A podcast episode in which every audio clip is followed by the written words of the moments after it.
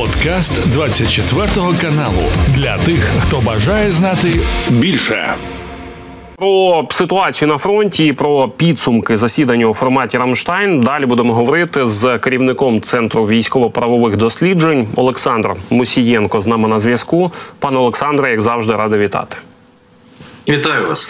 А давайте почнемо все ж таки з засідання Рамштайну. Я пам'ятаю, ще до сьогоднішнього засідання в Німеччині вже колишній міністр оборони України Олексій Резніков казав, що мовляв пріоритети точно не зміняться. Тому, от як ви підсумуєте сьогоднішній Рамштайн, чи отримали ми якісь нові проривні можливо рішення, чи дійсно пріоритети так і не змінилися? Я думаю, що їх і не варто було очікувати проривних. Я маю на увазі з точки зору очікувань і того, що планувалося, всі цілі можна сказати досягнуті для України. Я маю на увазі. Позиції, по яким а, готувався цей Ремштайн, в першу чергу це підтримка подальшому України, снаряди, боєприпаси, міни все необхідне для того, щоб проводити контрнаступальні дії. Це дуже важливо і є розуміння наших партнерів.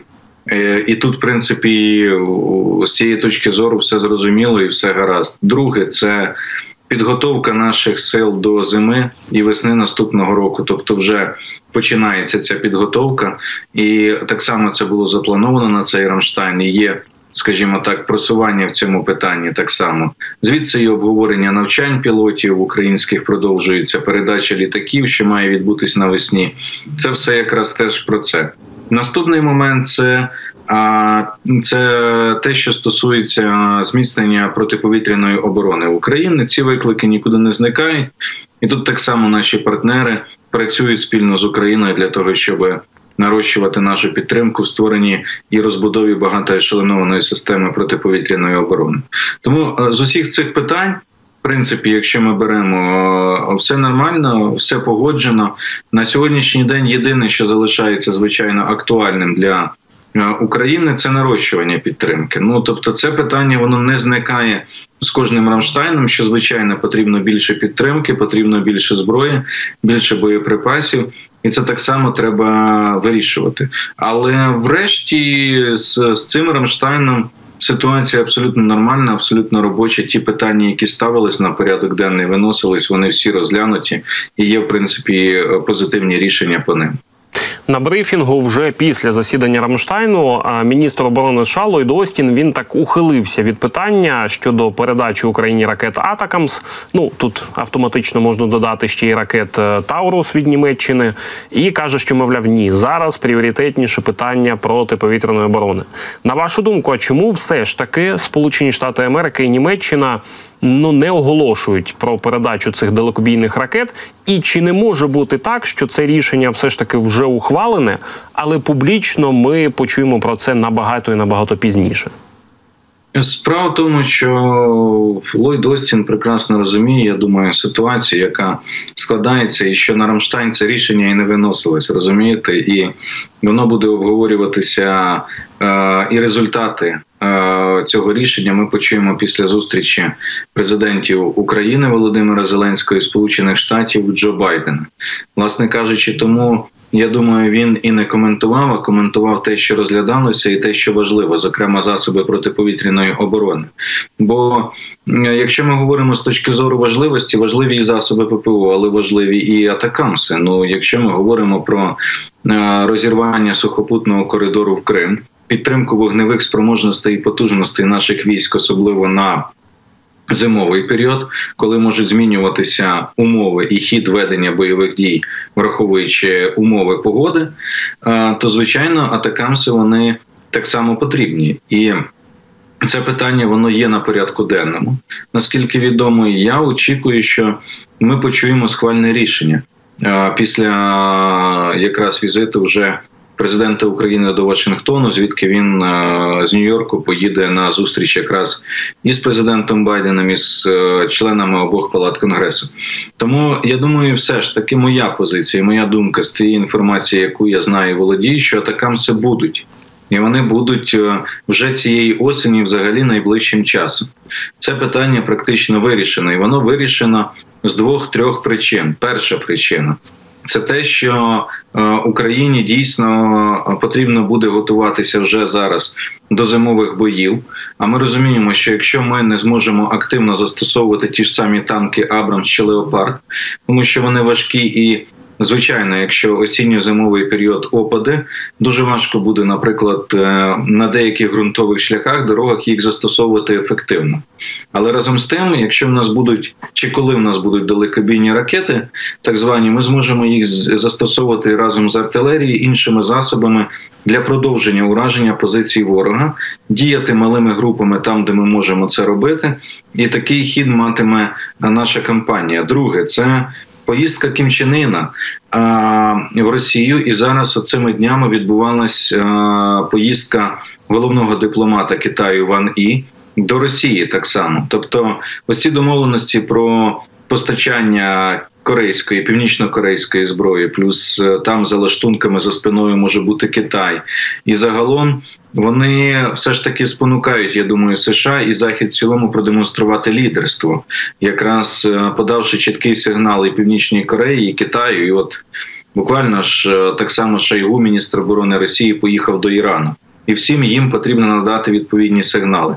І третє, ну врешті, тиск постійний всередині США не тільки з України, а всередині США, де є е, представники обох партій в конгресі, які звертаються і республіканської і демократичної до президента, громадське суспільство, громадянське, журналісти, медіа. Я думаю, що все разом це. Воно зіграє в плюс і, врешті, на рішення надати Україні атакамси.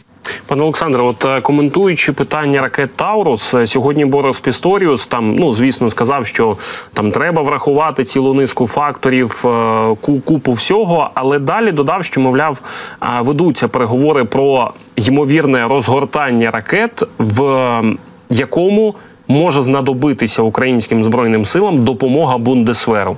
От про що тут може йти мова? Яка нам допомога потрібна, щоб розгорнути ці ракети?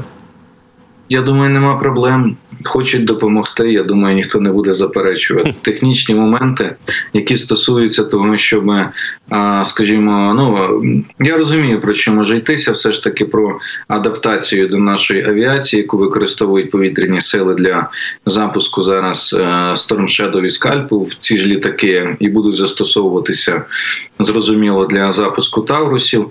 Мова, я думаю, йде про це, про те, що потрібно буде просто. Е, адаптувати. Пройти певні технічні процедури і моменти, власне кажучи, ось цьому я думаю, що ми точно цьому не заперечуємо, ніхто не буде заперечувати е, проти такої допомоги, аби вона тільки швидше була. Тому я думаю, тут проблем бути не повинно.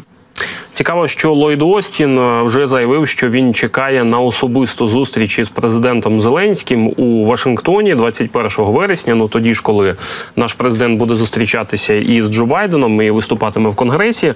От як гадаєте, окрім а, ймовірного можливого оголошення про передачу ракет Атакамс, що ще такого цікавого ми можемо почути, що Ллойд Остін прямо акцентував увагу, що він тепер ще із президентом Зеленським хоче зустрітися.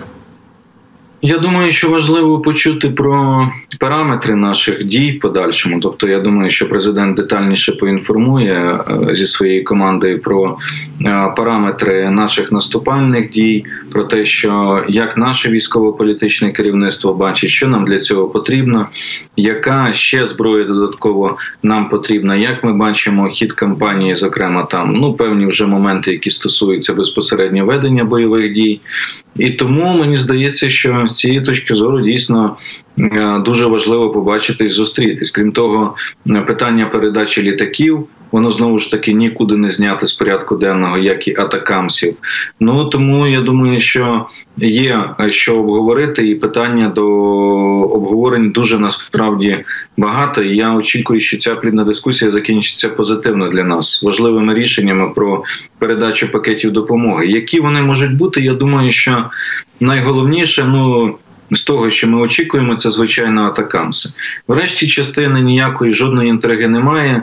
Про а, танки Абрамс вже говорилося. Це рішення, яке було ухвалено ще напередодні. Зараз просто його потрібно завершити, його фіналізувати, його виконання безпосередньо з тим, щоб Абрамси вже були на полі бою і виконували задачі за призначенням.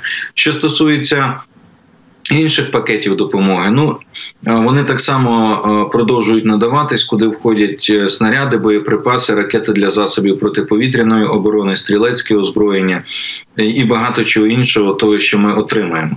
Ще є цікавий момент, який так само на який варто звертати увагу. Зараз наші західні партнери все більше цікавляться оборонною індустрією в Україні, Defense Industry, те, що називається, і зацікавлені, зокрема, тому, щоб і е, українські певні проекти і підприємства. І наші виробничі потужності інкорпорувати безпосередньо виробництво зброї спільне з заходом, тобто це так само дуже важливий момент. Я хочу просто нагадати, що під час цього Рамштайну це теж питання порушувалося. Був профільний міністр присутній. Тому я думаю, що це також е, ті речі, на які звертають увагу, зокрема, як і на зараз збільшення активізацію виробництва зброї на заході, що можна сприймати як позитивний тренд і тенденцію для нас з точки зору нашої підтримки. Щодо посилення систем ППО, хотів ще запитати. Дійсно, Ллойд Остін багато говорив про те, що зараз акцент продовжується на системах ППО, але конкретних заяв про передачу там конкретних пакетів чи назв цих систем ППО ну озвучено не було. А з огляду на попередні можливо передачі, на вашу думку, на що ми зараз можемо розраховувати? Це та ж номенклатура, чи можливо ця номенклатура буде розширюватися? Я думаю, номенклатура точно та ж, і вже доволі таки багато. Просто вона може збільшуватися, скажімо так, масштабуватися кількістю ракет і систем безпосередньо. Тобто з цієї номенклатури все, що можна було надавати, нам надається зараз. Просто потрібно це збільшувати в кількісному еквіваленті і вигляді. Зрештою, протиповітряна оборона України вона укріплювалася і укріплюється, і попри те, що ворог готує посилення атак на об'єкти. Нашої критичної інфраструктури, яка в першу чергу покликана забезпечувати цивільні потреби, і хоче спробувати влаштувати блекаут цього року, я не бачу перспектив і умов, за яких Росія може це вдатися. Ну, скажімо, краще там з якимись іншими більш ефективнішими результатами ніж вони досягли минулого року перспективні тенденції до цього на сьогодні не вбачаються. Вони будуть пробувати, але чому не вбачається? Одна із причин це продовження зміцнення української системи протиповітряної оборони. І з того, що нам ще потрібно, звичайно, нам потрібні додаткові батареї Петріот. Якщо ми говоримо для протидії е, балістичним ракетам, в першу чергу, для того, щоб прикрити. І перекрити зони бодай е, над містами мільйонниками, тобто всіма, починаючи від Харкова, Дніпро, Запоріжжя, Одеса, Київ, Львів.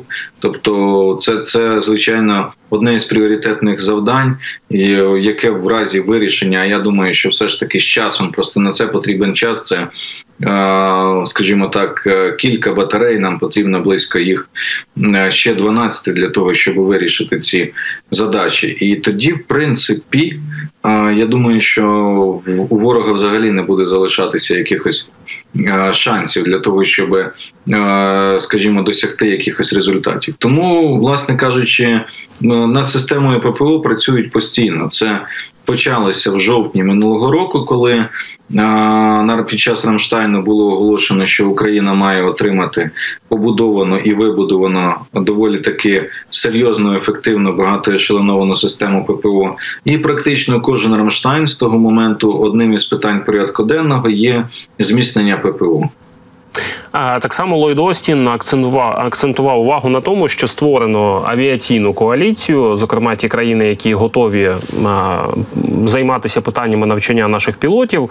З огляду на це, на вашу думку, наскільки реалістичні оцінки окремих аналітиків і окремих західних змі про те, що українські пілоти зможуть почати використовувати літаки F-16 вже навіть у лютому місяці, тобто наприкінці зими. Теоретично це можливо. Як буде це практично побачимо. Я думаю, що ну, в принципі можливості для цього є. Ну ті терміни, що я знаю, називаються це все таки весна, починаючи від березня місяця, не раніше. Ну я не виключаю, що звичайно певні деякі процедури вони можуть бути при пришвидшені, бо навчання будуть навчання, це є навчання, ніхто не буде змінювати плани.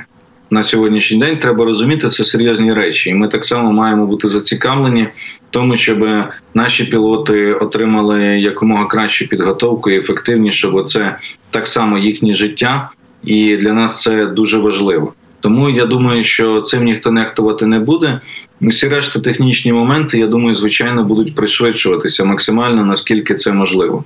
Тому теоретично сказати, що це може бути вже в кінці лютого, так можливо. Перші літаки, які можуть надійти сюди, і звичайно, це буде певним нашим посиленням. Не стане одразу якимось геймченджером, те, що називається, але посиленням наших потужностей і спроможностей, звичайно, буде. Сьогодні на тлі цього засідання Рамштайну в Білому домі казали про те, що вони дуже і дуже скептично ставляться до заяв Росії та Північної Кореї про те, що нібито прямих домовленостей про постачання снарядів у них немає. Ну принаймні в Кремлі в Кремлі намагалися так викрутитися, що мовляв вони не порушують санкції Радбезу ООН. Відомо, що сьогодні ще й так званий міністр оборони Росії Шойгу полетів до Тегерану, де так само заявляється про те, що будуть обговорювати ці оборонні питання. Ви вже згадували е, візит Ван і до Москви. Е, тобто, чи не виглядає так, що створюється або укріплюється така собі вісь зла, і що Росія дійсно може отримати і від Північної Кореї певну кількість боєприпасів, і Китай може чимось допомогти. А тут ще й Іран може так само посилити цю підтримку Росії у питанні ведення війни проти України. От як на вашу думку з цим справи, і ну чи дійсно ці країни можуть збільшувати допомогу Кремлю? Вісь е, формується, це очевидно. Що стосується північної Кореї, так я у мене немає сумнівів сказати про те, що вони будуть постачати снаряди, боєприпаси і міни, те, що є в них на складах, і те, що вони зараз можуть запропонувати Росії, про що вже домовилися. Я у мене тут немає жодних сумнівів.